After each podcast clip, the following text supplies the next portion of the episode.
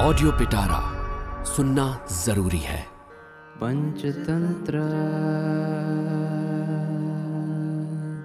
नमस्कार मेरा नाम है रिचा और आप सुन रहे हैं ऑडियो पिटारा और मैं लेके आई हूँ विष्णु शर्मा की लिखी संपूर्ण पंचतंत्र की कहानियाँ।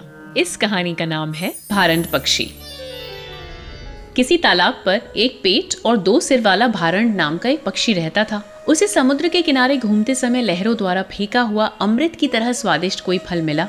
वो उसे प्रेम पूर्वक खाता हुआ बोला, अहो, मैंने सागर की लहर से प्राप्त बहुत सारे अमृत फल खाए हैं, परंतु इसका स्वाद अपूर्व है। इसलिए क्या ये पारिजात या हरिचंदन के पेड़ से उत्पन्न हुआ है? या कि कोई अमृतमय फल है? या मेरे अच्छे भाग्य से ये प्राप्त हुआ है? इस प्रकार उसके कहने पर उसके दूसरे मुँह ने कहा यदि ऐसा है तो मुझे भी थोड़ा सा दो, जिससे मैं भी जीव का सुख अनुभव करूँ। तब पहले मुँह ने हंसकर कहा, हम दोनों का पेट तो एक ही है और तृप्ति भी एक ही तरह से होती है, इसलिए अलग करने से क्या लाभ? इस बाकी बचे हिस्से से मैं अपनी पत्नी को संतुष्ट करूँगा। ऐसा कहकर उसने बचे हुए फल भारंडी को दे दिया।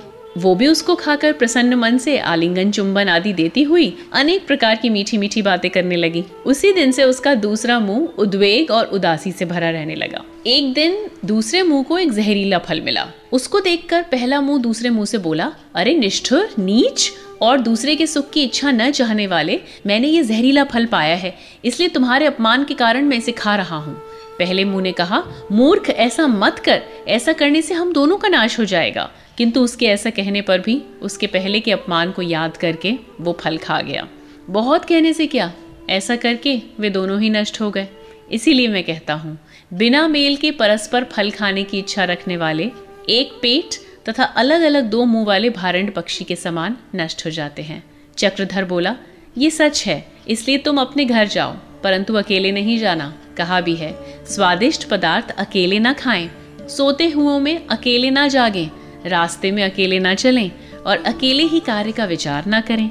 और रास्ते में दूसरे कायर पुरुष को भी साथ ले लेने से अच्छा ही होता है, क्योंकि एक राहगीर के दूसरे साथी केकड़े ने उसके जीवन की रक्षा की थी। सुवर्ण सिद्धि बोला, वो कैसे? चक्रधर बताने लगा, पंचतंत्र।